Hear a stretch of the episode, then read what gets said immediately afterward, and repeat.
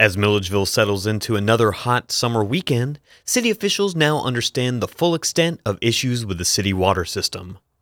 They say the outdoor watering ban could stretch on for another two weeks. The WRGC News Desk has this report. Three days after the Milledgeville City Water Department experienced a malfunction in an intake pump at one of its two water treatment facilities, city officials say a complete repair could take another two and a half weeks. During that time, officials ask that city water customers continue to refrain from all non essential watering activities. City Manager Barry Jarrett told WRGC that a pump motor in the city's James E. Baugh water plant died on Tuesday, forcing the water department to either locate a suitable replacement or commission the manufacturing of a new motor. Jarrett said a private water engineering firm has located a similar motor in Texas, but it would have to be reconfigured to meet the water department's needs. That process could take roughly two weeks. But before the city commits to that plan of action, water department officials are doing their due diligence to ensure a refurbished motor will be a good fit. So we are talking to some of our engineering firms to get references on that pump, their experiences with that type pump. If all of the comments come back positive, we will authorize bringing in that different pump. The alternative is commissioning the manufacture of a new pump motor, which increases the time frame to almost a month. In the meantime, the city has installed a portable pump at the water intake on the Oconee River. The portable pump allows the city to maintain its average production of roughly 5 million gallons a day.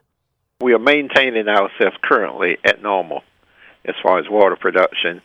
We intend to be able to increase that very, very soon, but we're maintaining ourselves at normal.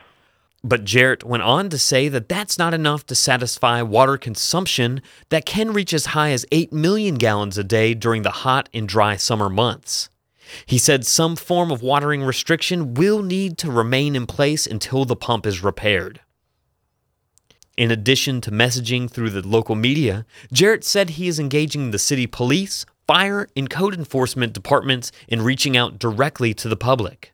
I'm asking for their cooperation and eliminating outside water use, recreational water use, and to conserve as best as possible for inside necessary water.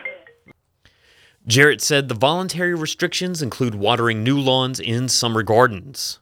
But as the situation improves, the city will look into options that allow homeowners and businesses to do some form of permitted watering. Temporary repair work on the Baugh water treatment plant is ongoing, and thus Jarrett says the situation will remain fluid in the coming days and weeks.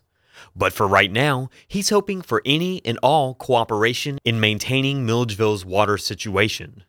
And that goes for city residents as well as Mother Nature.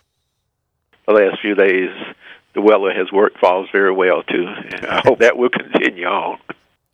For WRGC News, I'm Daniel McDonald.